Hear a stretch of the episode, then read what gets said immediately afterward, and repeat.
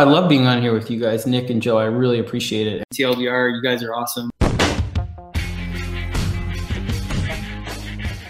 You gotta say, what are you gonna say, kiddo? It's Violet Show, baby. No, no, you get gun shy on me all of a sudden. And welcome back to TLDR. I'm your friendly neighborhood backcracker, Dr. Joe. With me, as always, is my shy daughter, suddenly, and my hunk in crime. Together, we are the Woodward Bernstein of the Dorkshire Gooniverse. Fryer, my guy, how's it going? I thought this was going to be the Nick and Violet show starting today. We had talked about this. Her and I had discussions behind your back, and uh, I was really excited for this. And now it looks like she just you know, you want to go and paint it as cold feet, but to me, it's like she's just trying to stab me in the back. So I'm very much personally offended by this. So I'm going to take you back. We'll keep this as TLDR under the same format. No My Little Ponies in the DSG moving forward. Sorry. the way it goes. She was so excited for it, guys. And and I tell you what, when she she made her little appearance last week, all she's been talking about is having her own show. So uh, you know, uh, you know, first audition, little little tough, but you know, mm. she'll she'll she'll get used to it. Yeah. But uh, before before we get cracking, no pun mm. intended, pun uh, intended. Boo. Right? what a start for the Gilmores today, man! I know, right? unbelievable. I have uh, I have a huge, huge, huge, huge shout out and thank you uh, to give to, to a friend of the show, Sheldon uh, Buchert. Yep. Uh, he's a Canadian artist. He's been doing a ton of phenomenal covers lately. He's been on fire. He's been doing them for uh, you know Department of Truth. Uh, he's done a bunch for something is killing the children, and he's he's uh, he's drawn one of my favorite covers of recent memory, and this was for Radiant Black. Mm. And I'm gonna, you know, for those watching at home, I'll pull it up real quick. Um, he he sent me a, a signed cover um, of the book uh, and I just, I mean, I just love the colors. I love the art there. And then I bought a couple, got a couple of prints for Swaggins because she's into Spider Gwen. So he sent uh, a package, autographed, beautiful art. Huge, huge shout out. Check him out um, on Instagram. Uh, let's see. I should have had that pulled up already, but I didn't because I'm a yutz, Nicholas. You're, you're all thrown off because you didn't think you were going to be on the show at all. Time. It's just Sheldon, Sheldon uh, Bucket art. We'll put a link to that. You know, I'll tweet out a link to that so people can check that out and his art out. And um, absolutely fantastic. One second. Yeah, he does some awesome stuff. I mean, I know that the Spider Gwen stuff. You're a big like obviously you know Vi's a big fan of uh, of Spider Gwen, and he does he's been doing some great stuff. He's done some Department of Truth stuff too. Um, and uh, but yeah, the, the Spider Gwen was what definitely what jumped out to me most. Uh, but yeah, maybe we'll have to find a way to get him on uh, at some point down the line, Joe, and talk. I know we talked with John Boy about some of his cover work, but I think that um know, it ended up being a, a, deeper conversation about like just being an artist in the business on the whole. Yeah. And where Sheldon's doing a lot of cover art and variants and everything, I'd be curious, like, you know, to know his process and maybe talk about some specific covers that he's done and what that whole process is like. Well, that's that's a conversation for another day. Yeah. Um, but it's awesome. The, the stuff that you got, man, is freaking great. Yeah. The spy. I'll, I'll, post pictures of it and I'll tweet it out and we'll throw it up on Instagram. But you know, go check him out. He's got a he's got a shop up there and uh, just just the, the, the prints he makes are absolutely fantastic. So I just wanted to take a second and thank him. Uh, and I can't wait to hang those bad boys up. And so, uh, with that, Nicholas, we have some catching up to do. And I got to tell you, I got to tell you, I'm backed up, but I'm also behind on my comic book reading. Oh, geez. Well, you know, you've given me advice on how to deal with that before, the, the, the former, not the latter so much. So I feel like it's kind of ironic that now you can't figure out how to clean yourself out, I guess. I'll but, tell you what, work's really thrown a wrench in my whole comic book reading. Oh, oh, oh, we're still talking about the comic books. If I was talking about, the, okay, my oh, bad. yeah, well, that's. Right, we're we're just off to a rip roaring start today, uh, really? pun and not intended. But anyways, um, what was I going to say? So I've actually been able to catch up on a few things recently. I I totally get it with you going back to work and everything, how that would throw you off. I know, like for me, different times, you know, different changes in work is definitely messed with my reading, but you'll power through. I know you will. And and you actually, you know, you act like you, you haven't been reading a ton, but the book you're talking about today, you had to read like a bunch of volumes. I read like three for this thing, so you've been reading plenty. Let's let's be honest here. But for me, Mighty Morphin 13, I will talk a little bit more about the Power Rangers a little bit because there was a, a Power Rangers book that came out this week. Um, Undiscovered Country 17, of course, Scott Snyder, Charles Charles Soule, been enjoying that series. A Man Among Ye 7, which I think is a solid series. I think that um, like it's you're dealing with kind of like historical fiction and everything, so it's it's that's always kind of interesting. It's a character who who we've we've heard of in the past, but just you didn't get to know a whole hell of a lot about just because you kind of got lost in history. But Not a book I necessarily want to talk about on here. It's like it's solid. I would say it's a solid book that I continue to read um, and, and enjoy. But just like I don't there's not there's only there's not a whole lot of depth to it. I think it's t- designed for a younger audience um, more so, but still still good nonetheless. Killadelphia 18 not for a younger audience. Probably the most violent issue we've gotten so far from Killadelphia. Right? I, I, meant to read this the other day, and you still haven't. Oh boy, no, I I know. Like I said, I told you, I'm backed up. Yeah, and um, eh, it's, it's a weird funk I've been in, but like this is one. Like this is the most important book I need to read, and I'm really pissed at myself for not reading yet. So I, I mm. will be diving into that one. This I will definitely be have this on my catching up for next week. It's a, it's it was friggin' outstanding. Might have been the best issue to this point. Definitely the most violent issue to this point from start to finish. Um, but and then I also on this app called Hoopla. For those who haven't heard of it before, it's pretty revolutionary. I feel like I've talked about it on the show before, but you've been a, you've, been, you've been a big supporter. I think you got Keith onto it. Yeah, you know? just... yeah, absolutely. I've, I don't know why nobody. So it's good. Keith's on it too. I didn't realize that. Um, I don't really waste my time with him too much. You know, I mean, it's, it's you know the lesser podcast in the DSG. I don't really I think we're kind of too big time for that. But anyways, um, I I actually read a, a trade, the first volume of a book that Joe has talked about on this show from a while back. You know, Joe and I read a bunch of different stuff that we've talked about, and it comes up in trades later. Sometimes it doesn't. This is the book I think I would like to save for the trade when that next one comes up. And who knows, that could be in a freaking year with the way that the format of the show has changed. But I don't, I'm not telling you now. And I want to tell the people, but I'll tell you what, man, I read that first volume and it was like, oh, wow. Like Joe told me this was a good book, and it's, it's even better than, than he oh, sold it as. It's, it's going to rack my fucking brains to try to figure this out awesome. So I I cannot wait to talk about that on here. Um, but that's we got you know we're looking in the past in a, in a while. We got you know ways to go before that. Right now it's time to look ahead and talk about what's new from this week in comics, Joe. Let's start with DC. I know we got a few books that we wanted to dig into just to run through some of the other ones that we're not going to talk as much about. There's Justice League 69, Suicide nice. Squad 9, Blue and Gold 4, which I fell off on and you did too. Um, Batman Secret Files, The Gardener, can't miss issue 1, uh, Aquaman, The Becoming issue 3, Batman versus Bigby, A Wolf in Gotham issue 3, Refrigerator Full of Heads, issue two. Did you get to the first issue of this Not yet? yet. Not okay. And then Wonder Woman Evolution issue one. I know you're all over on Batman. Uh, issue 117 came out this week, but that is not one of the books that you want to talk about. Where do you want to start? Because I know you got a few. Uh, so I'm going to start with Nightwing. Uh, hmm. I know we're both reading this. You haven't gotten to it yet, but I read it this morning, and man, this was I I I love Tom Taylor's net. I'm glad the Fear State shit is over. Okay, like yeah. so. There's been three. The last, this one includes three Nightwing books that have been part of Fear State. The first one and the third one are about the same. The second one was actually pretty deep. Like the last Nightwing issue we got felt a bit more like Nightwing, mm. um, but like this one, like it was just. It, it, it felt a little rushed. It felt a little shoehorned in because, like, with Batman 117, like Fear State ended, right? So mm. Fear State's over. Nightwing can get back uh, to what it was. It's not that it was a bad issue. It was just like, okay, whatever. It was just more Simon Saint, you know, uh, Fear State. You know, ugh, I'm like, I, I, wasn't. I, I didn't really love Fear State to begin with. Mm-hmm. And so I'm glad that's over. And there was a different artist for these last three books than Tom Taylor has had with him with his with his main run with Nightwing. And it's not that the art is bad.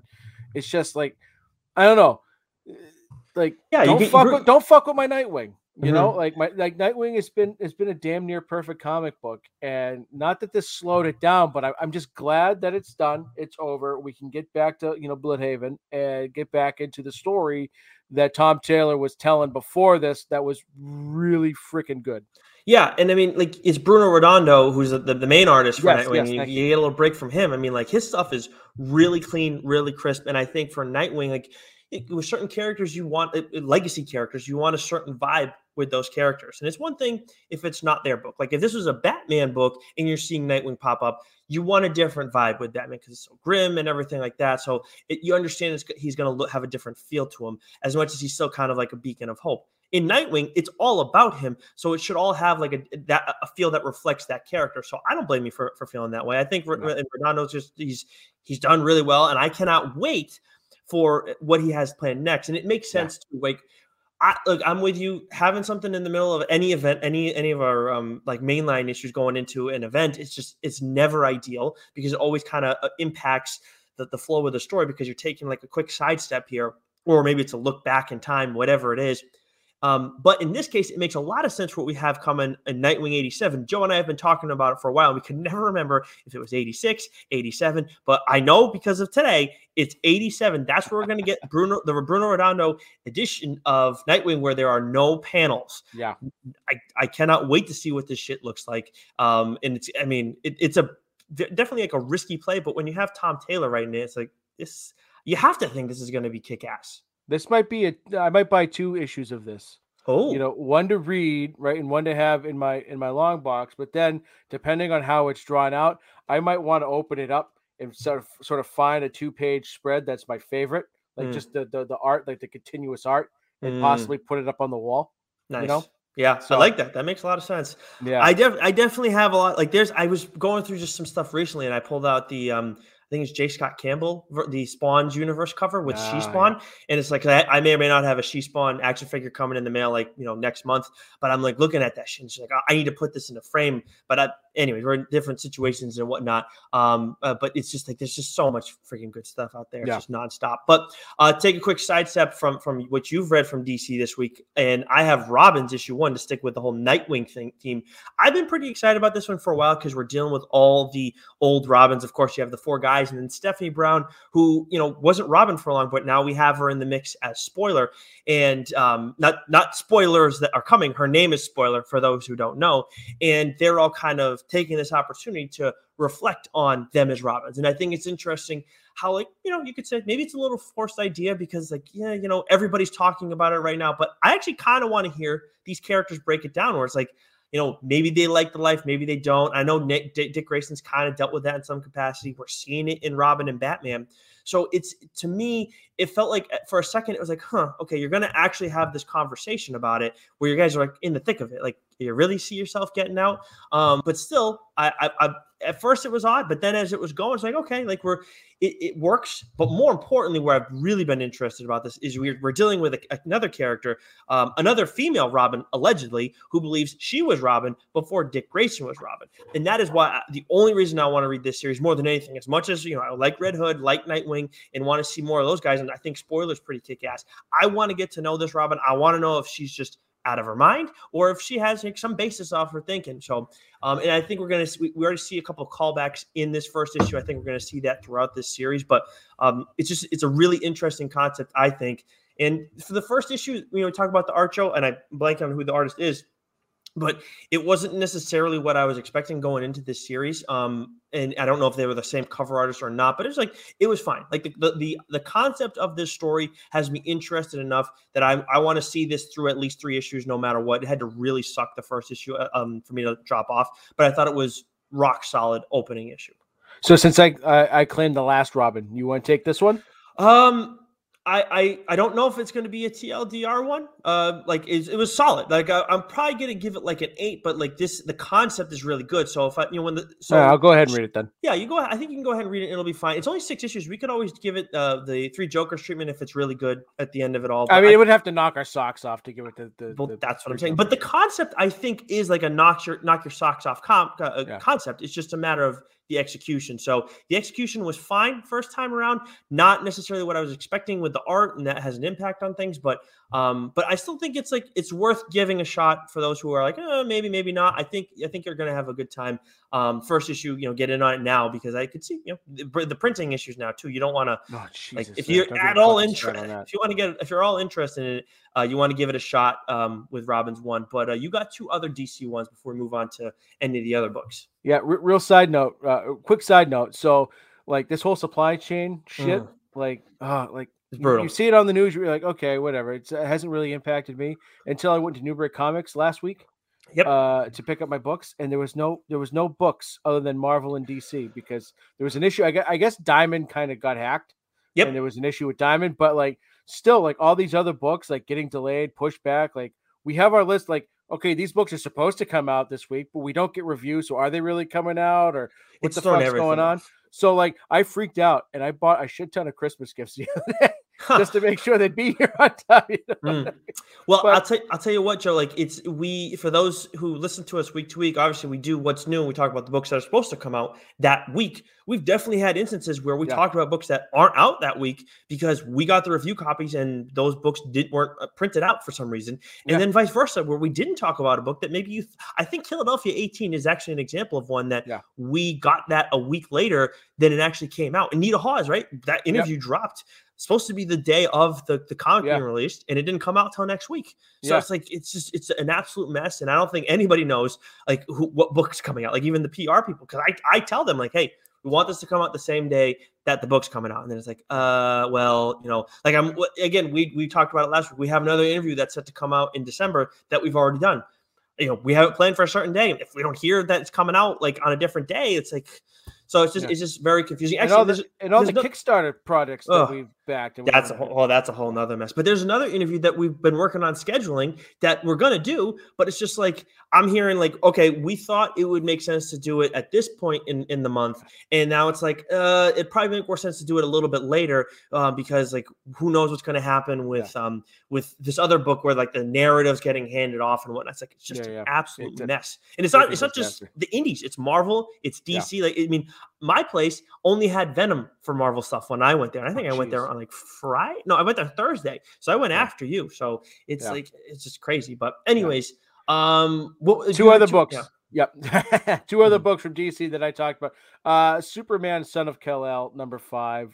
This is this really is a landmark issue. I mean, it, it, it, this book has been in the news, you know, because you know Jon mm. Kent and you know Superman came out as bisexual, mm-hmm. and I think that's a really tremendous thing. I think it's a really important thing, and it's a really powerful thing, uh, you know, in this day and age. And so in this issue, there, there's a moment that happens, and it's it's a splash page, and you know, I, I think this is going to be a very important book, a one that you know people will look back on several years from now, and and and and not that you haven't had gay characters in comics, but when it comes to the character of Superman I mean, mm-hmm. it's it's pretty big and, and it's it's very significant. So, I mean, Tom Taylor continues to kill it, and he's and he's written this story very well, and he's and he's written the, uh, the relationship and, and everything around it. I think just perfectly, and because it's not like yes, it's been a major theme and it's been a major part of the book, but you still have all the other stuff going on around it, and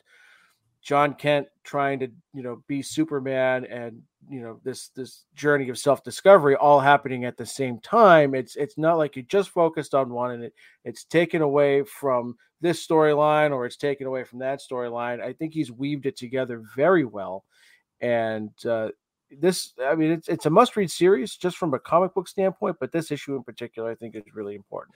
Yeah, I mean, he's made more news with this than anything, and I, and, and we talk. We, you know, we sometimes we joke about how like Tom Taylor has the hottest brand in comics. I mean, we as much as we love what Sean Lewis is doing, of course, with with King Spawn, and of course you got the Scorch coming up, and then you know the other stuff he's done. But then of course Scott Snyder has been kicking ass too. You know, yeah, we know he has the clear out this week from Comixology. You know, with with Tom, I mean, he's doing it with um, he's doing it with Superman. He's doing it with Nightwing. He's got the Dark Ages uh, Marvel book. Issue mm-hmm. three of that is out this week too. And I'm sure. And then um, Seven Secrets, of course, has been an outstanding series. I've really enjoyed that. But like this is the one that's definitely getting the most attention and you know it's definitely upsetting some people because of what he's doing with Jon Kent but I think that I think that it's been outstanding what he's been doing so far as much as I'm behind the there's like an old thing like if you're pissing somebody off and w- with what you're doing with with it when it's a form of media like if you're pissing somebody off then you're also probably making some people happy. Like if people just are in the middle about what you're doing then you're usually not doing a really good job. That's kind of what it comes down to. So I, I, think there's that. And I just think the way he's doing it also quality too. Like yeah. you, you talk about how it's like a self-discovery thing. That is a major thing. That is a major issue when you're talking about, you know, dealing with your sexuality, whatever it is, because there's a whole spectrum with that and everything. So, I, and I think when you're talking about Superman too, I know it's Jon Kent and not Clark Kent, but still two characters who don't necessarily get as much love, you know, from, from people anymore because they're Kryptonians. I understand Jon Kent has had his whole thing with Damian Wayne, and that's been a little bit more interesting, but it's just why not try something different with the character, especially when he's dealing with an identity crisis that parallels perfectly with what other people deal with when it talk, comes to their sexuality. So, um, yeah, I, I, couldn't agree with you more on what Taylor's done. And, and what I think is really great about it is that it's not a crisis. You know, mm-hmm. it's, it's it's not a struggle. It's just it's just it's just Jon Kent being Jon Kent, mm-hmm. right? And he does it, it, You know, there isn't this inner turmoil that you might be seeing, or this this narrative where he might feel conflicted. No, and there's something just about that symbol, that Superman, whether it's Clark or whether it's Jon, that carries a lot of weight. So seeing that and seeing how you know not a difficult thing it is for him and how dealing with the you know dealing with you know the superman stuff is the most difficult stuff that i think that that sends a powerful message in and of itself so mm-hmm. uh you know great issue uh definitely pick that up and then hmm. this is what i've been waiting for since the like we i saw what was coming out for this week i've been waiting for this moment i mean so i mean issue five was definitely the better issue and that would have been a better cliffhanger. Like if, you're going to take a six month break, that would have been the issue to do it on because you just you, you're just left like oh like the end of that issue your jaw kind of hits the floor and you're just like what and and then you you know so issue six is good it's a lot of you know this issue basically just sort of tells you like it gives you the main the main characters you know mo for those who don't know, Joe's talking about Nice House oh, on the Lake sorry, issue six. Was, yeah, yes, which goes you, on hiatus for is it six months after this issue? Six months. Nice House. Yeah, sorry. Nice House on the by written by James Tynion, and like mm. I guess I had to jump into it, so I'm sorry. But like, so like the sixth issue, I mean, it was good. It was well written. You know, uh, you know, the art is is beautiful, but like, it didn't like leave me like it just like the problem is it ended, and I'm like, okay, I'll wait six months and I'll be excited when it comes back. But if they if he had if he had if, if issue five was the issue that they took the break on, then like for six months I'd just be like scratching my face off, clawing hmm. at the walls, you know, waiting for you know the six months to pass. Whereas now I'm like, okay, all right, it kind of just did a lot of explanation, hmm. and where it ends is just like, okay, it's kind of hmm. like the Sopranos finale ending, where I know that's not the end of the story, but like I'm just like okay, so when when it kicks back up again, I know I'll be on top of it because I'll be waiting for it. But I could see where if like casual readers, they, they might not have their eyeballs out peeping for it. You know, hmm. that's that's and we'll. T- I know you're going to talk about it on the show at some point. I don't know if you're going to do it as fast as possible.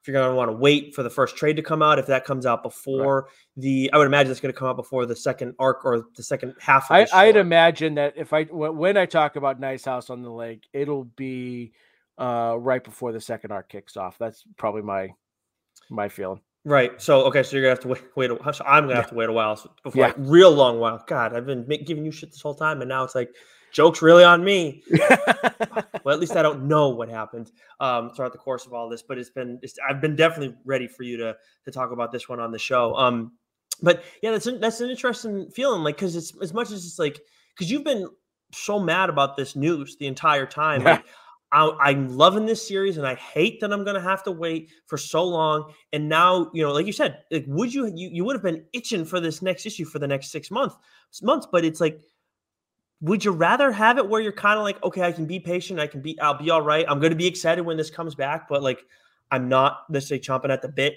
to get going on this next thing. It's an interesting, like.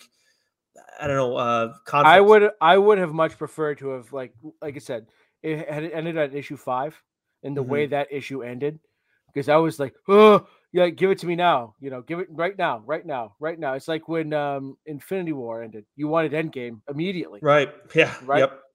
And uh, so now I'm like, okay, all right. I'm, I, you know, it's like, okay, I get it. Like you put a nice little bow mm. on it, and now we wait six months, and um, I think that's an interesting, like, I think that's an interesting thing, like, for people to experience now, like, now as we're going through it, because I know we've seen at times where it's like, I don't want now you leave me on this crazy cliffhanger, like it happened with The Walking Dead a few years back with Negan when you first meet him and everything. It's like now we gotta wait so long, and then of course they drag it out over the episode and everything. It's like what the fuck.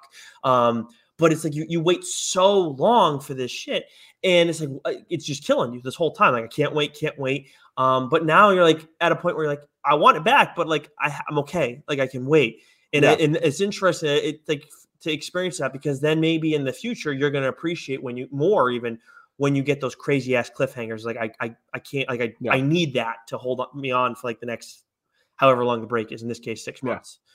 Um, all right, we move over to Image. We have um, Primordial issue three, of course, from Jeff Lemire, which I am behind on. I know you've been on top of that more. So, Time Before Time, issue seven. Sweet Paprika from Mirka, Mirka Andolfo, issue five. I've been enjoying that series. Very, um, it, definitely different than what we talk about on here normally. Uh, Deep Beyond, issue 10. Second Chances, issue four. Of course, we talked to Ricky Mammone about that a while back. Um, but the my favorite thing that came out this week from Image is, of course, King Spawn, issue four by by Sean Lewis. Um, and whew, um, this is like the well, you you want to start on this?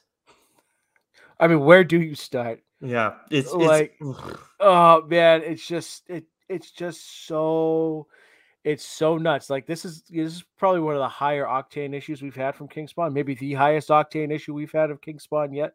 Mm-hmm. And you know, we see we see Al, we see Spawn, and uh, he's a little cranky, a little bit, a little, little bit, little, little cranky. And yep. uh, but I think my favorite part of the issue uh, was the uh, she Spawn uh, mm. stuff that we got. Mm-hmm. And we we may or may not have reason to believe you're going to start seeing more of she she spawn. Maybe not as much king spawn. Maybe in the scorched. I mean, I know we know we're going to see the character, but we may get like that. May be the chance that she gets to uh, really shine. Um, but that's yeah, that's a story for another day. But I do agree with you because there is one specific moment where she's you know she's protecting a group of individuals, and you know one of those individuals has to step in, and it's like she like she's trying to help prepare this person and then the next page you're like oh shit like it's it's fucking real. Um like sean is um sean is like he's really like starting to get a flow in it and with him and javier fernandez and everything. Yeah. been really awesome to watch. And like the scope of this stuff too he's um it's it's been really um I, have really enjoyed the series. And i think too for people who like kind of know the character but don't really know the character like it's it's still like you can still jump in on this and be fine. I think he's kind of like moving at a good pace, but there's like enough things where it's like if I don't know entirely Spawn's history, I'm still going to be okay. He's kind of covering all his bases. Yeah, yeah, it was. You're right. They're, they're totally getting into a groove there, and I, I mean, I can't wait for the Scorch, knowing what we know about it. And mm-hmm.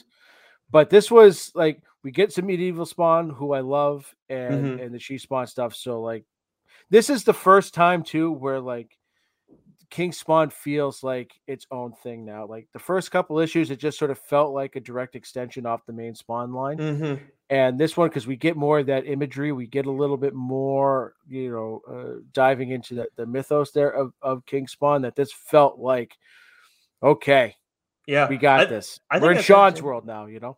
That's actually an excellent point. I think in all this, I, I definitely lost sight of a little bit. Yeah, absolutely. Like it, it I because there have been times where we're reading Sean's stuff. It's like this is really good, but it does feel like, like how does this like where what point in time is this happening next to Spawn? Because Spawn's got his own thing going on under the mainline Spawn, but now it's like you're right. This took this was a big step like away from it. Where again, we're still looking back into the character's history and everything, but we're still progressing everything forward. Just it does feel very much like its own thing, and to the point where like reading this issue maybe more than ever, actually completely this issue, I'm just like oh, I did not think once about the main line, like the, the original Spawn right. uh, ongoing story. So yeah, that's that's an excellent point by you, Joe. Good catch.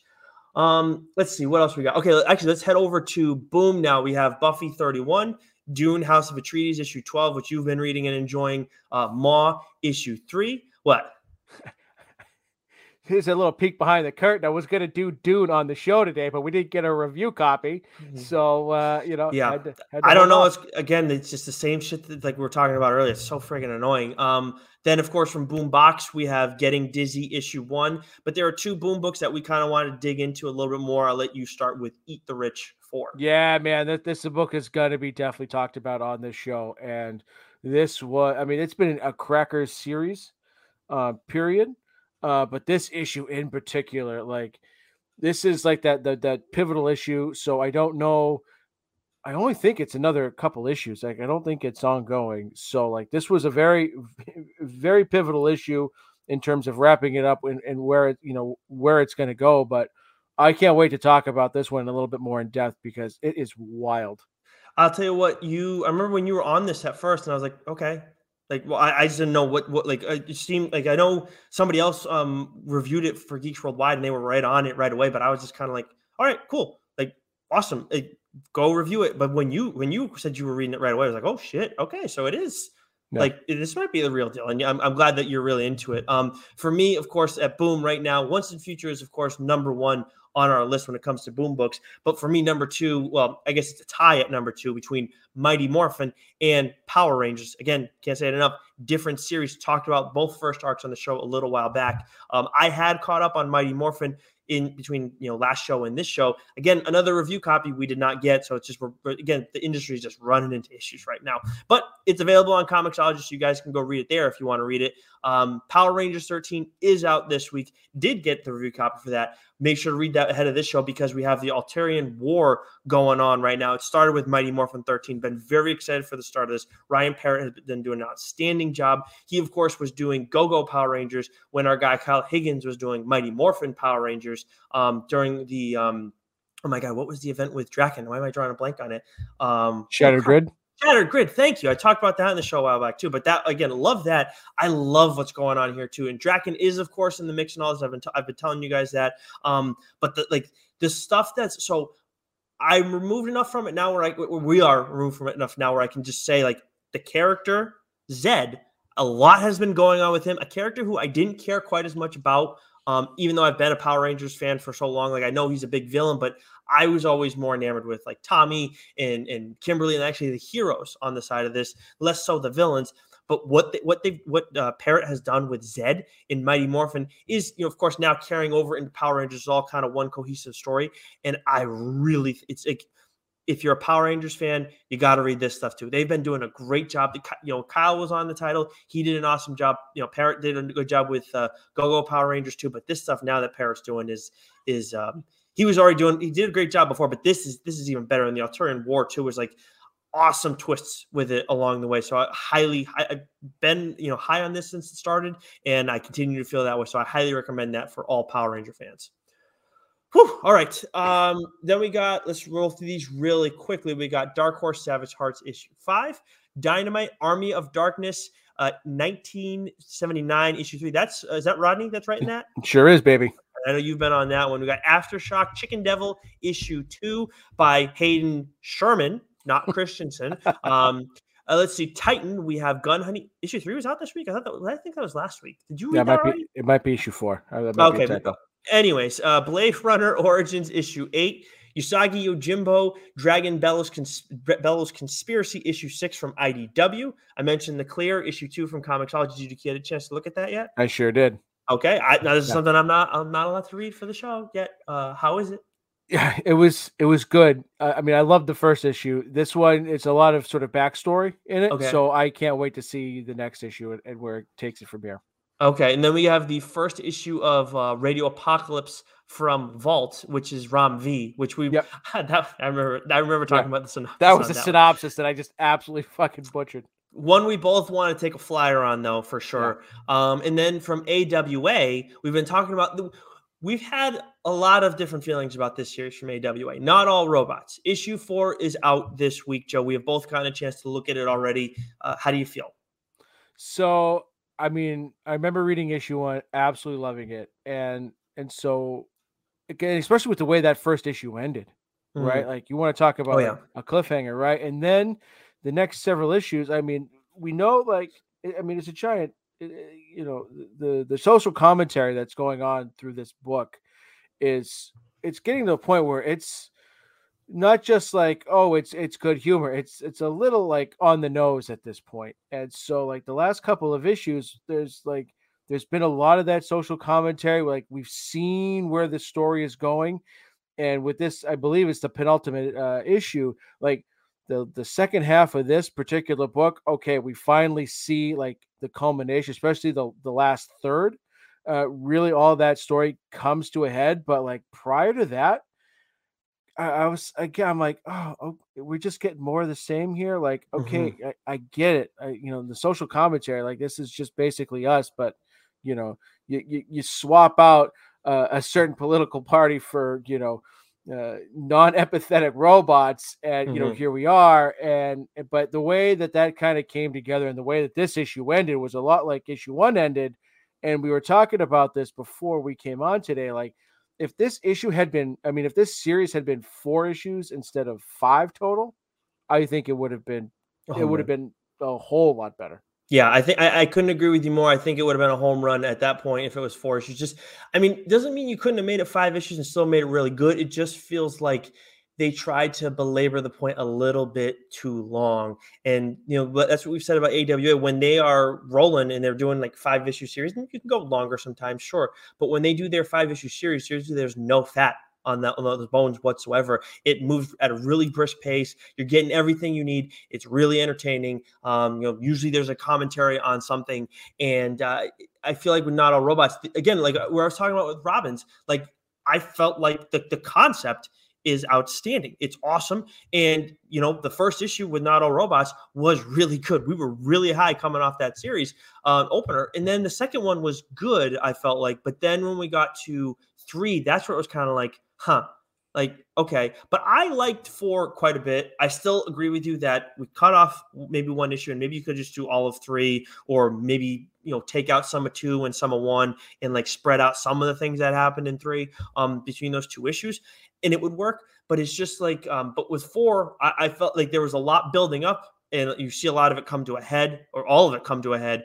I don't know how things are going to end with five. Like that's what's been so strange to me in all this, where I felt like – this series is is like a short it's limited series. Doesn't mean that you know AWA won't come back to it. They're doing that with some stuff. We're seeing it with Hotel. That's coming out. Uh, the second volume of that's coming out soon. You can absolutely return to this world, but it's just never felt like I don't know. It's just it's strange to position it like that. I guess in, in my opinion, um, because I just don't like. Are you going to keep going after issue five? Are you going to try and bring it back? I noticed that on the comics themselves, we're not seeing like four of five. It just is right. This is issue four. Period. So. Yeah. Maybe they're seeing that potential there, but at the same time, if you're going to do that, like we need to like get a, an idea of what direction we want to go in with this year because that's that's kind of like the biggest thing. It's like yeah. you have a concept, you've made us think it's going to go one way, but then it's kind of like you can't, you didn't stay on that path firmly, I guess. Well, that's just the problem with this arc is that it was one issue too. Like they stretched it out. Yeah, they stretched it because not much happened between two and three that you couldn't have mm. just told in one issue. Right, right, because you can give that sense of foreboding you can get you can you can still drive that story of really an uprising but from two different factions mm-hmm. and that was just i don't know i felt like the writing has been has been great but like because you stretched it out a little bit it slowed the pacing down a bit mm. and it just made that commentary which granted it's brilliant commentary the commentary is great it's just yeah. been a little too much yeah. And if you knock that down an issue, then I have a heck of a lot less problem with it, I think. And like, I mean, like I said, this issue, it was a great issue, mm. but like there was a point where it's like, we need to get action here, or I'm, I've, I've lost interest. Yeah. And it, it gave us that action. So I was like, mm. okay, good. Yeah. But like, I, I, I think when it comes to like the dialogue and all this has been great. It's been very sound. It's the the plotting that I guess yeah. has been more of the issue that that we've talked about. We, there is a distinction between that. I've definitely talked about that quite a bit on here. Um, and then let's move over to Marvel before we get to your book this week Of course, there's Shang-Chi issue six that uh, you've been on top of. I did fall behind on that because we were doing it for the show, um, but I will, I am going to be catching up on that. Um, Kang the Conqueror issue four, which I know you fell off on. I didn't even really want to give that one a shot. Um, Darkhold Wasp issue one. Then we're both reading Dark Ages issue three, which I am, uh, I could not enjoy this series more. Again, Tom Taylor, I know like that's one that's you're not going to hear about as much from him. I feel like right now, but it trust us, it is absolutely a must read so far uh, yeah. through the first few issues. And then um, Moon Knight issue five is out this week too, which uh, we're that's you know of course we we got a little bit of look at the show that's going to be coming up down the line. Speaking of which, you're going to be talking about a character who has a show coming out, I believe, next week. Yeah, yeah. So I pulled a bit of an audible, I think, on Friday mm-hmm. uh, when it became apparent I wasn't going to get the review copy of Dune. And then I took a look at the schedule. It's like, oh, this show is coming out. This would be a great week to talk about it, right? Mm-hmm. Heeding the advice of Goo and Wes, mm. right? Of, mm. of, being timely with these sorts of things. Mm. So um, I, I, I, picked it up on uh, this app you've been selling me on Hoopla. Oh yeah, and uh, yeah, finally, it took you I, fucking long enough. Jeez. I read the first issue and I said, "Yep, okay, this is what I'm doing it this week." I, I pulled the trigger, so I am talking Hawkeye from Marvel. Hot guy on Hawkeye. Look at this. Hot guy, well, no, a chubby guy on Hawkeye. Okay, whatever. I was trying to give you some credit there, but geez, you gotta be so self-deprecating. You gotta learn to love yourself, Joe. You're supposed to be the uh, fucking well, doctor. I love myself here. just fine. Don't worry about it. Oh, okay. Well, that's that's another conversation. Your daughter's in the room. Unbelievable, Joe. God, this is a family show. You, God, back-to-back weeks where your daughter's in the room while we're doing the show, and not great times to be, have this happen. Unbelievable. And if for those who don't know, go back and listen when what? a joke presents itself, Nick, you gotta you gotta take it, right? I, I, I guess so. But anyways, tell me about Hawkeye. So Hawkeye. So uh, this is going to be a mouthful here, but written by uh, it's from Marvel Comics, written in 2012 uh, through 2015. It is six volumes. So volumes one through four. Uh, the the primary writer was Matt Fraction, uh, mm-hmm. who was also uh, collaborated with Chip Zdarsky on Sex Criminals. Uh, mm-hmm. We have a handful of artists through these first four volumes. The the, the main artist was David Aja, uh, but then you also had like singular issues or parts of issues uh, drawn by Javier uh, Pulido. Uh, we had an issue by Francesco Francavilla. Oh man, that was a tremendous one. And Andy mm. Wu. Uh, the primary colorist here was Matt Hollingsworth, and we'll talk about the colors in a moment. Oh, he's so good um, though. And, and also Jordie Bellaire. Oh, Jordie Bellaire's the, Two of the yeah, seriously, two yeah, of the best. Two, two of the best. Because for those uh, who recognize the Francesco uh, Francavilla name and can't place it, he is doing uh, Night of the Ghoul with Scott. Yes, yes. Um, let's see. Uh, letters: uh, Chris uh, Eliopoulos, Steve Lieber, Jesse Ham, and VC's Clayton Cowles. And then for volumes five through six, this is a little bit more cohesive. We have writer Jeff Lemire. Never heard of him. Artist Ramon Perez uh, colorist Ian Herring and Ramon Perez, and letters by VC's Joe Sabino.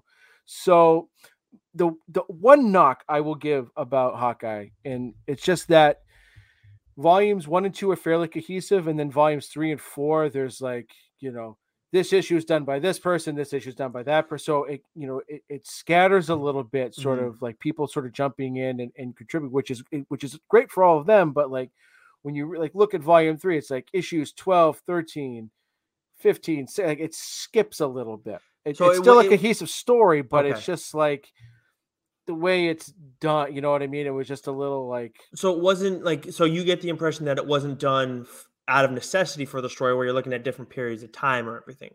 Yeah, it was like one of those things. It's like okay, like they threw an annual in there, which is mm. part of the thing, and and and so like this person wrote these two issues this person or these this person drew these two issues this person did this you know, so like the writing is consistent across the board mm. but the art jumps around a little bit um, gotcha. and i wouldn't say that it's jarring except for the annual that's the one book i didn't read mm. i just couldn't get past the art on gotcha. the hawkeye annual that was thrown in at the end of mm. uh, or the beginning of, issue, of volume two but like the writing was consistent and the writing was phenomenal the art for the most part was tremendous. But like when you had these like specific issues that were drawn by someone else, like the Francavilla one was great, but then some of the other artists just wasn't my cup of tea. But with that said, um, this is a must read series. Really? It was awesome. I'm not a Hawkeye guy. Never have been. Like he was, you know, fine in the movies, whatever. I couldn't give two poops about Hawkeye. Right. But but with the show coming up, um, and wanting to know just a little bit more about the character and what they might be potentially drawing upon on from source material, mm-hmm. I said, let's give it a go. And you know, I'm really glad I did because again, like the art for the most part is tremendous. And uh, Matt Fraction's writing is awesome. Mm. Awesome, awesome, awesome, awesome, awesome. So volumes one through four is a total of 22 issues. Um, and then volumes uh, five and six is a total of 11 issues. Um, and so, what the premise of this book in this series is what Hawkeye does when he's not an Avenger. I like that. Right? Think, yeah. And and so the Avengers are mentioned a lot, and he, he throws it around, you know, I'm an Avenger, you know. uh, but like he is such a pain in the ass, and he mm-hmm. is such a flawed character in this. I love it. Right. Mm-hmm. I think we, you know, uh, of all the books we've talked about, you know, since we've been doing the show for over a year now, is like the, the characters that I'm drawn to are the ones that are flawed mm-hmm. right? Because there's there's great depth there because you see them at their highest highs and you, you see them at their lowest lows, and the journeys to get there. You know, just you know, if the writer is was worth their salt, they can just tell these tremendous stories with that. And and so the other thing that I liked about this too is that like I have no idea if this book is gonna is the inspiration for the show, but it feels like it because the way the comic is written, it's very episodic. Each issue, for the most part, feels like a contained story. It hmm. feels like an episode of TV. Really? Right? It, it's got like that. I, I don't want to say sitcom in the sense of like, ah, oh, it's got the yucks. Like it is a very humorous book, but like it's got the, it just got that feel to it. Like you're watching it. Like I am reading a show. That's yeah, kind it's kind of kind of like Lucifer and the way that show's done, right? Where like for the yeah. longest time it was just like a different episode by episode, just dealing with like some personal bullshit he's got going yeah. on. Yeah. yeah, and there's definitely a couple of story arcs, like small arcs here, like one or two, you know, two books or three books, you know, like within these volumes. And but it feels very episodic. And one of the things I love about it, and, and I love the way that Fraction approached it, is like the beginning of each book starts off with this looks bad Mm. This looks really bad, and you just mm-hmm. see Clint, you know, just like falling from a building, like because he makes it very, you know, very well known. He's human. He's like, I'm not a superhero. I'm human. Like this shit hurts. Yeah, you know. and and like the first issue, he's in the hospital. He's got all these broken ribs, and he's you know, and and so I just I just think that you know the writing of his character and from what we see of him in the MCU, it's just this like kind of boring okay, he's an archer with badass arrows. We get a hmm. little mm-hmm. bit of depth of him in Endgame with the Ronin stuff. Mm-hmm. And and and like that was like the first time I think like the MCU sort of gave his character a little bit of depth. But mm-hmm. like this book really like goes into he's like it's not that he's a bad guy, he's just like he's not always a good human being. He can be kind of an a-hole.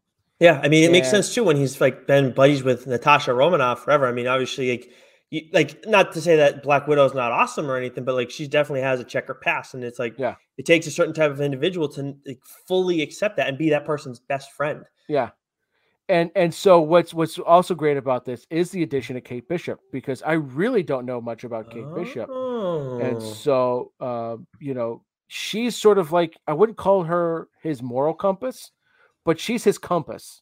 Like she's there to like snap him out of it when he's in a funk or you know she she provides great comic relief she's a badass in this book and the two of them they're like they're really great partners and there's there's something there between them but they're both afraid you know you know and hmm. and it's just like the, the the comedic elements between these two it's almost like you know brother and sister almost you know like there's a there's a there's a mutual respect for each other and and i wouldn't say like when there's something between them like not necessarily like they go there there's a romantic thing there but like there's there's definitely like moments where you you get this feeling like okay there's maybe there's more to this relationship you know than sort of meets the eye but you know clint's an old man like she's his like she's his younger sister and i think you know she looks at him you know maybe a little bit more than that sometimes but like that's not what the book is about at all it's just that's just a great character writing that we sort of get in this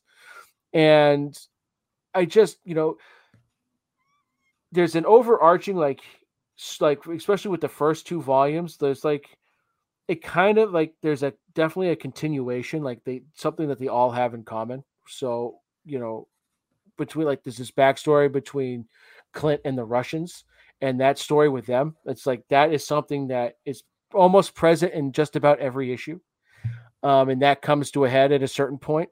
And i love the russians in this. They're sort of the main um, antagonists and I just love the way they're written in this because every other word out of their mouth is bro. It's like, hey, oh, bro, really? we're gonna kill you, bro. You know, with that. Oh, yeah, it's, yeah. So it's absolutely fantastic. And there's there's two little story arcs in this that I absolutely love. There's uh there's a two issue arc called the tape, and it revolves around uh, Clint Barton needs to retrieve um, a videotape because it shows him committing an assassination on behalf of the United States government. And they have to get that tape back. And he has to do it via an auction. Hmm. And, he, and it's going to do it with Shield's limitless credit card. And so the story with that, the implications of it, you know, the role Kate Bishop plays in that, that's a two issue arc. Absolutely fantastic. And then Frank Francavilla issue. the okay. issue where he draws and it's about like i said with the with the russians sort of coming to it, it's not just the russians at this point like clint barnes has pissed off all the villains one of them being kingpin mm. he's stolen a lot of money from them and they want to kill him and so the the the the the, the it's not a clown it's like um um what's that opera with the clown you, uh, know, uh, fa- you mean phantom oh oh uh, phantom of the opera whatever not, it's very famous right opera um but that type of clown right i can't think of the name of it um, and and that issue and the way it's drawn and the horror vibes you get from it, absolutely killer, killer, killer, killer, killer, killer book. So, um, you know, those two story arcs within the first two volumes are tremendous. And you know, full disclosure, I haven't gotten to the Lemire stuff yet, um, just because it was hard to, you know, zip through 60 issues. yeah, know, that's why when I say like you say you're you're backed up, it's like, well, you are, but you also did you know like you've been doing this more lately than I have necessarily, where you're like falling like you, you're trying to do something like really last minute, and it makes it so hard to it read does. everything that you want to do for what's new, um, because it's just like well, like I said, my initial plan was doing, and I've already read that. So yes, yeah. right, of course. Uh, that, that, this time isn't necessarily your fault. By the way, I think the opera you were thinking of was Pagliacci. Yes. Okay. Yes. Yes. I actually uh, didn't know that was it, uh, called that at all. there we go. So like those those two arcs, but like then volume three is uh, is strictly Kate Bishop. Hmm. She's had enough of Clint shit. She goes out west and she's out of money, so she becomes a private detective. And so, like each issue is sort of revolving around a case and her story. So that was a really good volume. And then volume four brings her back, and then I, I believe you know volumes five and six deals with an older Clint Barnes at this point. Uh, well, get Old Man Hawkeye's a thing for sure. Yeah, I think there was right? a Old Man Hawkeye series actually. Yeah, I, I didn't end up. Did you end up reading that one? I, I haven't yet. I haven't. I haven't read Old Man Hawkeye, so maybe one of us will do that. But yeah, he can. Yeah, maybe we can do that even after the show ends or yeah. after the show starts because as much as I think there's obviously, you know, talking about these characters going into the series, there's it's worthwhile. It's also, you know, after you after the series is over, like we did with WandaVision, where we looked at that little compare and contrast thing with House of M and everything. like there's there's a lot to look at there because this yeah. could also be the future. Because we all thought it was going to be that going in, and now it's like, okay, let's take a look at what this really was. Yeah. Uh, but I'm glad that you you took a look into this because now you get a better feel for Kate Bishop, who now has her own ongoing series too, and a character who we've known about for a while. But you know, Joe and I aren't going to read everything from Marvel. That's, what, that's why we do the show. We, we can't individually read everything. We try yeah. to as a pair. Um, but when it comes to Marvel, like there's they bounce around a lot, and then some stories are for different audiences too, which they should be. Um, especially like Kate Bishop. I mean, that should definitely be for a younger audience. Yeah. Um, so yeah, I'm so but I'm good. That's good to know that you got like an introduction. You got like a feel going into this. I'm very curious to hear like how you feel about this show because we know we've had some issues in the past, like with Sweet Tooth, yeah. right? It was and I totally get that. But I have read some of Sweet Tooth. I will disclose that one. I've read some of. I haven't read all the series, but it's like so much darker, jarring, right? Yeah, and like like the the character of Jepperd is cool in the series. Don't get yeah. me wrong. Um, there were obviously like in terms of appearance, and then like having this guy be an ex hockey player versus an ex football player. Like I like that stuff's fine. Like I don't care about that shit. That's right, not important. Right. Same. What like like this guy they like kind of made him out to be an asshole in the in the first one but like this the guy tone is completely different. in, in, the show he's kind of an asshole. He still has slick back hair in the fucking comic book series when we first meet him like everything white ferrari and all this kind of shit to white pants whatever the fuck it was it was brutal. Yeah. i, I uh, anyways um it's like it's he's totally a piece of shit in at the start of that series and now it's like I used to be one, you know, kind of yeah. moved on from. It. I would say kind of kept that dynamic, but whatever. Um, still, I still enjoyed that that the the show itself. But you haven't gone back and watched the whole thing yet, have you? No, I haven't yet. I know you said you were going to do it, but anyways, back to Hawkeye stuff. It sounds like a, like a rock solid yeah. series. So yeah, so so two last points I'll make. So I went back and watched the trailer again for Hawkeye, and there's vibes of this book in that trailer you know, mm. especially with like the arrows, because Clint, you know, in the book, he's always talking about, well, this arrow does this, and I got an arrow for that, and blah blah blah. So I don't, like I said, I don't know if this is the source material that they're hundred percent taking, and it's gonna, you know, but it's got that vibe to it. it. Definitely feels like there's elements of this book going to be in that show. So it'll be interesting to watch the show after re- reading the book and, and seeing. Um, and then lastly, uh, Hollingsworth colors, man. So good. I mean, he's a tremendous colorist. So good. Um, but his colors in this are, are just tremendous. They they add an extra element to the story and the art, and yeah, uh, he might be my favorite colorist going. I know? think we, have talked about it more as the show's gone along, but like the color colorists don't get their due. Like Jordie no. Bellaire, someone we see a lot of yeah. their artwork, and then when it comes to um when it comes to Hollingsworth too, same. We see more of, of like their work from um his work from uh, what do you call it, uh, Sean Murphy because they're like they're, yeah. you know tandem and everything. But two outstanding colorists in the business, and there's another one that I'm drawing a blank on too right now. But it's like it's just they can have such a huge impact on the vibe yeah. of the story. I mean, they, they have a huge impact on the vibe of the story. Like, you know, Greg Capullo goes, he draws something and it's going to feel badass. But if the colors aren't right, like it can, or they can change the tone of the story mm-hmm. big time. Like, you know, even when we look at We Have Demons, like that could look like it has more of an action story with you know some monsters and everything. Don't get me wrong; it gets very violent, but like that could become maybe like even more horror than they're kind of going for if you have a different colorist mixed in. Yeah, and all this. So it's um I know you wouldn't know because you refused to read that series, but um you know anyways. So what as I was alluding to before, uh, you're again throwing me the bird in front of your, your child. That's very that's great, Joe. Um, I guess any idiot can be a parent, but whatever. um, anyways, um, so Joe is taking a look ahead to a Marvel character who we've learned, we already know quite a bit about, but we're going to learn more on. Um, I'm going to take a look at a character who we just got introduced to recently in the MCU, but most people don't know all that well, and that is Black Knight, specifically through Black Knight: Curse of the Ebony Blade, which I did talk about this show as it was ongoing fairly recently. Um, this I think it was all in 2021. 20, uh, only a five issue series by Si Spurrier. Out from the jump, it was a five issue series. Uh, artist on this is Sergio Davia inker Sean Parsons.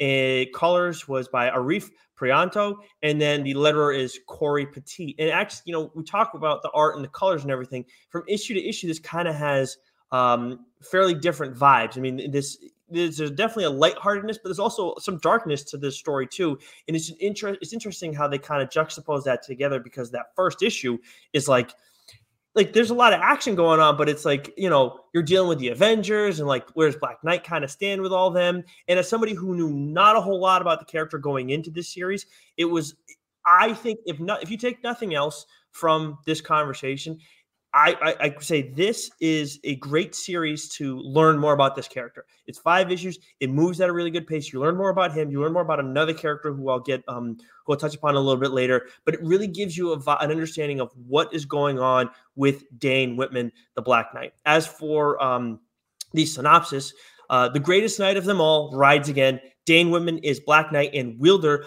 of the magical ebony blade, which I'll talk about more in a second but that blade's power comes at a terrible price. Dane forever bears the burden of its curse, an insatiable lust for blood and mayhem that constantly threatens to swallow its owner in darkness.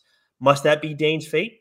Following the, black, the battle against the King in Black, a reinvigorated Dane has a greater sense of purpose than ever before. But his sword is the key to a new enemy's evil plan, and only the Black Knight can prevent the coming death and destruction. So you guys get the idea of what's going on. Actually, I did read this uh, going into Ebony. The Ebony, what, what what is it?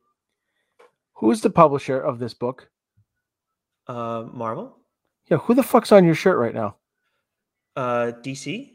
I'm sorry, Red Hood. Yeah. What, like, oh, sorry. On, son.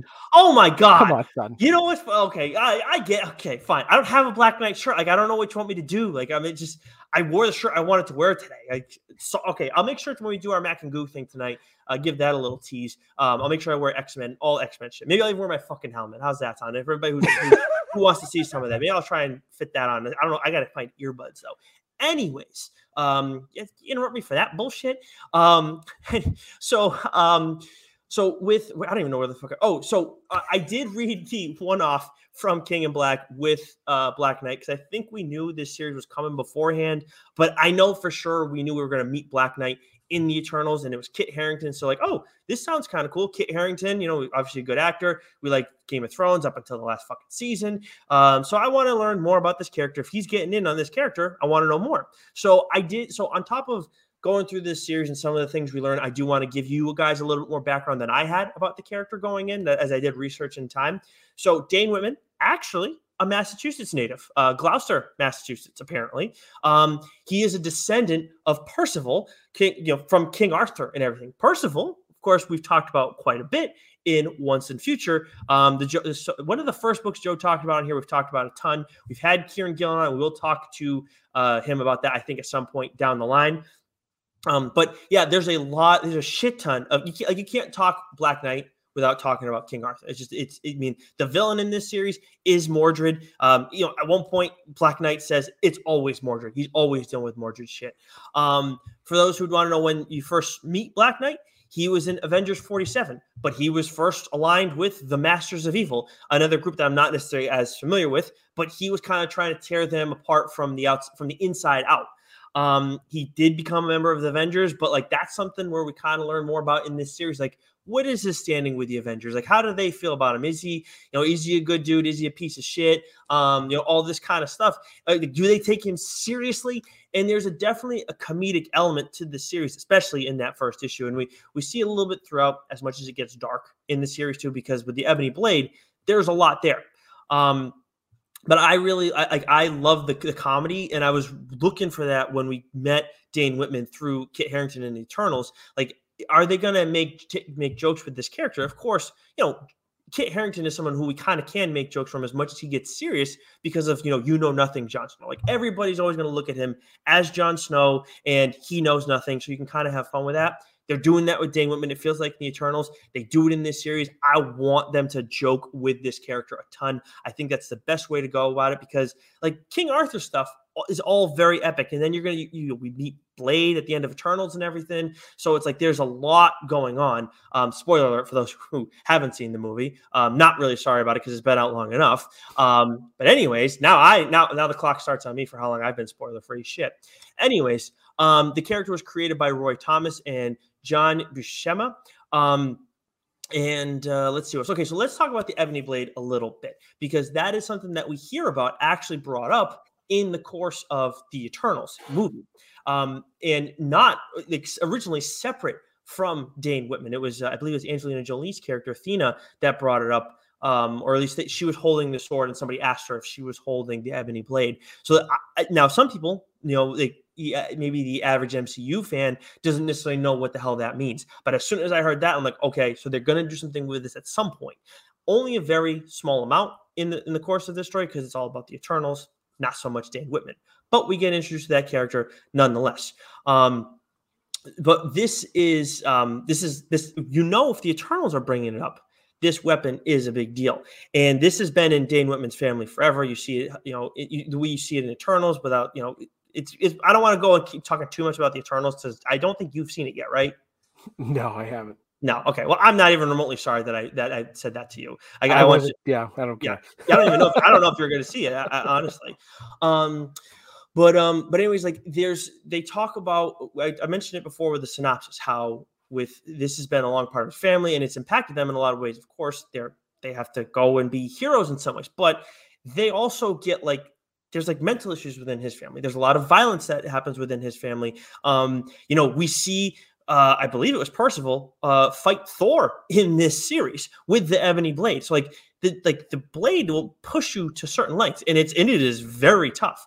But as we learn in King in Black and kind of get to it here, it's not so much what the blade does. It's like it's all about the wielder, and then the blade feeds off of that. I think I think we'll need to re- go back and take a look at War of the Realms because when I was getting ready to do Venom on the show, I went back and looked at some War of the Realms stuff, and I'm pretty sure the Black Knight and the Ebony Blade makes makes an appearance at the beginning of War of the Realms. Makes sense. It, it makes sense just because like the nature of all that and how they're they were positioning it. But like with this character, you know, and it's no accident with with Marvel or DC. When you start seeing certain characters pop up more in the comics, it absolutely means we're going to see more of them in shows, in movies, and of course, we get this this whole series coming. And I believe the tr- collected edition came out, all five issues came out in um in October, if I'm not mistaken. I you know I didn't obviously need to go get that because I already had it, but um, the King in Black issue, I don't think was with the collected edition, but that was definitely helpful, kind of getting to know the character more. And you see just how strong the Ebony Blade is in the, in that quick little one off too. Um, but like that, so when you talk about a conflicted character, Joe, you're getting that with um, with with Dane Whitman a thousand percent, and with the Ebony Blade because this is a thing that is fueled on from you know basically dark energy. And that doesn't necessarily mean magic. It just means like you know negative emotions and anger violence all those kinds of things fear. Um so he's kind of trying to battle with that as as this character but then it's like he still wants to be a hero. He still knows he has this blade and it's meant to be with him and he still wants to do good with it. But it's like ah uh, you know and then he's got this other character mordred who's trying to bring about the end of the world. And and um and look I, like all the King Arthur stuff. I'm not necessarily looking for that coming into a Marvel comic. I love what they're doing with Once and Future, but I like enough with what they do with Dane Whitman, and I, and I do think they do a good job with Mordred. I, I feel like I'm talking it down, but like that's not what I'm coming here for with Marvel. But I like it. I like what they do with it. More importantly, um, I like a little bit of conflict with this character, as you know, and I like um, I like like the comedy that they kind of mix in with that throughout this as well. Um, and it, it's something that you don't necessarily necessarily see with like Old Testament King Arthur shit. I know we get a little bit in Once and Future, but it's still a different vibe because that whole thing is epic in its own way. And obviously, again, we talked about that enough, but it's an awesome series. Um, a couple other significant characters we meet Jax, who's very new to the scene. Um, and, and there's a significantly important tie for her and Dane that you guys will find if you go read the series. Not somebody I expect to see in the MCU uh, anytime soon. They could absolutely bring her in, but I just feel like you don't want to do that too quickly. There's no real reason to because we're only just meeting her now. Um, but the one who, so you'll probably see Mordred at some point if you do get like a standalone Black Knight series, but I don't know that or show whatever movie whatever. I don't know that we will because obviously you know you can maybe you can go do stuff with him in Blade, but then there's another character who I think is even more important in this specific series who we've seen pop up. I've seen pop up twice now. She was in Deadpool with Kelly Thompson for the majority of her run, if not the entirety of it. Um, and then I see her throughout the majority of this series as well. I think maybe three out of the uh, five issues. Elsa Bloodstone, who is a mo- redheaded monster hunter, total fucking badass. Um, and uh, I think she's very versatile, like in terms of how you want to use her. You know, you could go and make her a villain for maybe some of the characters because we see her have issues with Dane pretty quickly in this series, and that could become an ongoing thing if you want course, there's the whole thing with Blade as well, where he's you know a daywalker, he's a vampire. You could have her fight him as well, and still end up kind of turning her into a hero. I know some people get frustrated when they do that with Marvel, but that's a character who like there could easily be a thing with her. Maybe she's not the ultimate big bad, but still a big bad nonetheless. Or I mean, uh, still a villain nonetheless. Excuse me. Um, but seeing her pop up twice recently in you know two like Deadpool and Black Knight, as much as there's humor, two very different characters, two like on opposite ends of the world with shit. I, I, could easily see Elsa Bloodstone brought into the MCU. And I'm just like, I'm excited after reading this series about the future of Black Knight in the MCU, but I'm also excited about Elsa Bloodstone popping up twice with um, with two series because I think she'd be a, a, huge asset. And with Blade coming up, I definitely think you can bring her in. Yeah, I think Blade would be a great fit. And I mean, I haven't seen Eternals yet, right? Mm-hmm. But I, I can tell you right off the bat, like, I think the only real purpose of it was to allow the MCU to do two things. One, come up with crazy shit and get mm. away with it because they can use the whole timeline, right? Uh, and two, retcon shit.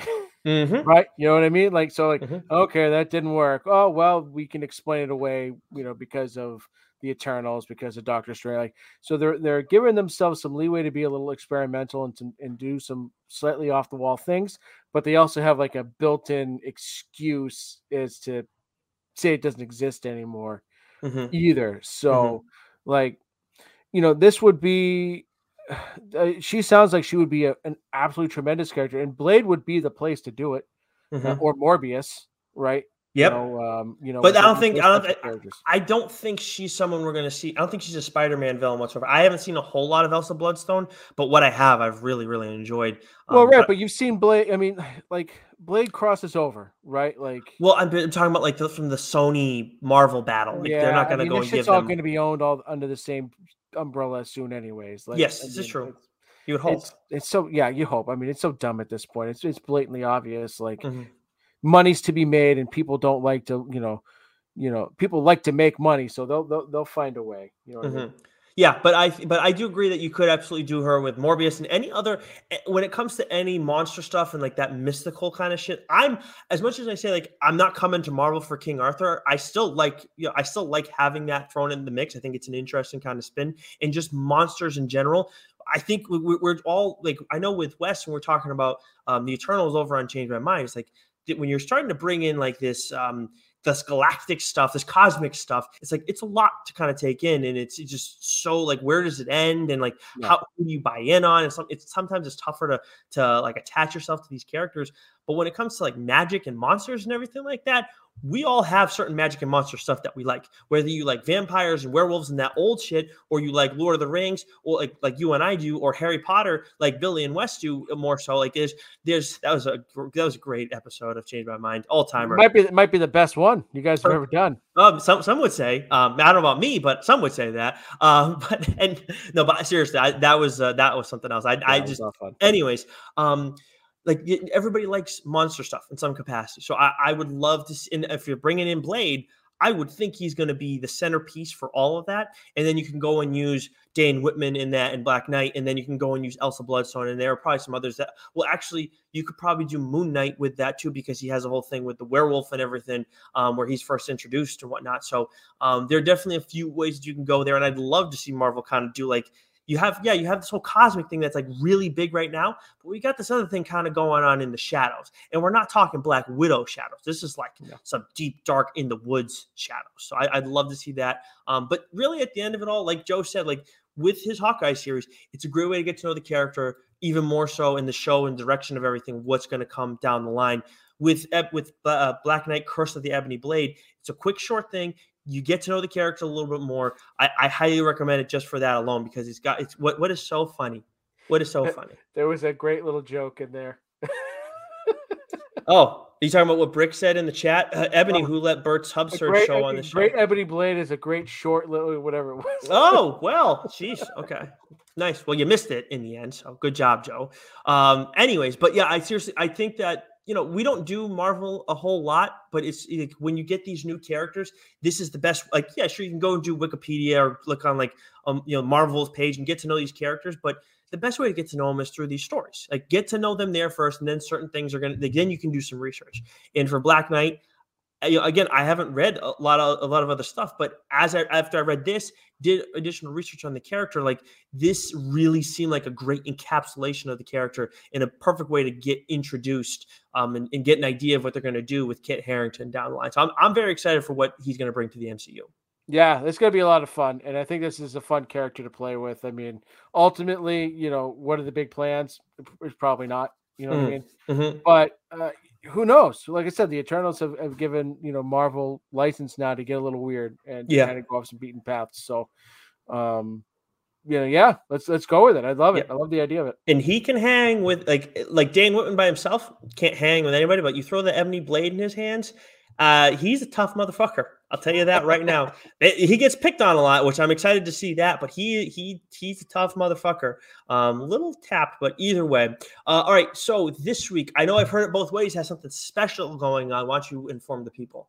So we're back, baby. Last week we got, you know, we, we took a little break, uh, but we were back last week with uh, episode 10 uh, of season three. This week, Billy and I will be uh, doing something a little special with the Psych movie dropping on Thursday. I'm thinking Ooh. Friday night we might do a little movie recap. Uh, so we got that in the works for the Psych 3 movie. And then uh, we got a little something else going on this week as well, uh, Nick.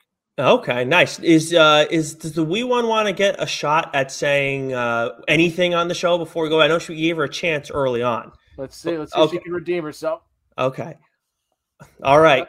Here oh. we go. This is the, the moment of truth. Smoke the mic off your head, kiddo. Yeah. Say something? Yeah, give me this. Give me this. Give me this. Give me this. Nothing. You got nothing. Can you say bye? Can you say TLDR, baby? Okay. No? Well, we'll we'll All try right, next week. We'll definitely try next week. Uh, I thought we were going to have her fill in for you on Mac and Goo, um, but I guess that's not going to happen today. No, probably not. Yes but we are going to be doing a uh, little draft with Mac and Goo. We're going to be doing an X Men draft actually, and there's some rules that I know Goo will explain uh, much more eloquently than I can um, before we do that show. But if you're listening to us um, on the audio version, of course, this all drops on Wednesday. If you haven't subscribed to our show on you know, Spotify, iTunes, Geeks Worldwide Radio. Make sure you go do that because then our interviews, all the, the specials that we do, because I know we haven't done one of those in a while, but we will do those um, in the future when it, when it warrants it. Um, but our mainline episodes too, all of it's going to get delivered right to your phone, right to your tablet, wherever you listen to your podcasts. Um, and also do the same with Mac and Goo. You're going to be able to go and listen to them, um, but we'll be live on their show, I believe around 9 Eastern time. Um, of course, you can watch that on the Dork Shared Gooniverse Facebook page, Mac and Goo's YouTube channel, or over on their Twitter. Um, but that is going to be it for TLDR this week, Joe. Until next time, stay sexy. You know it.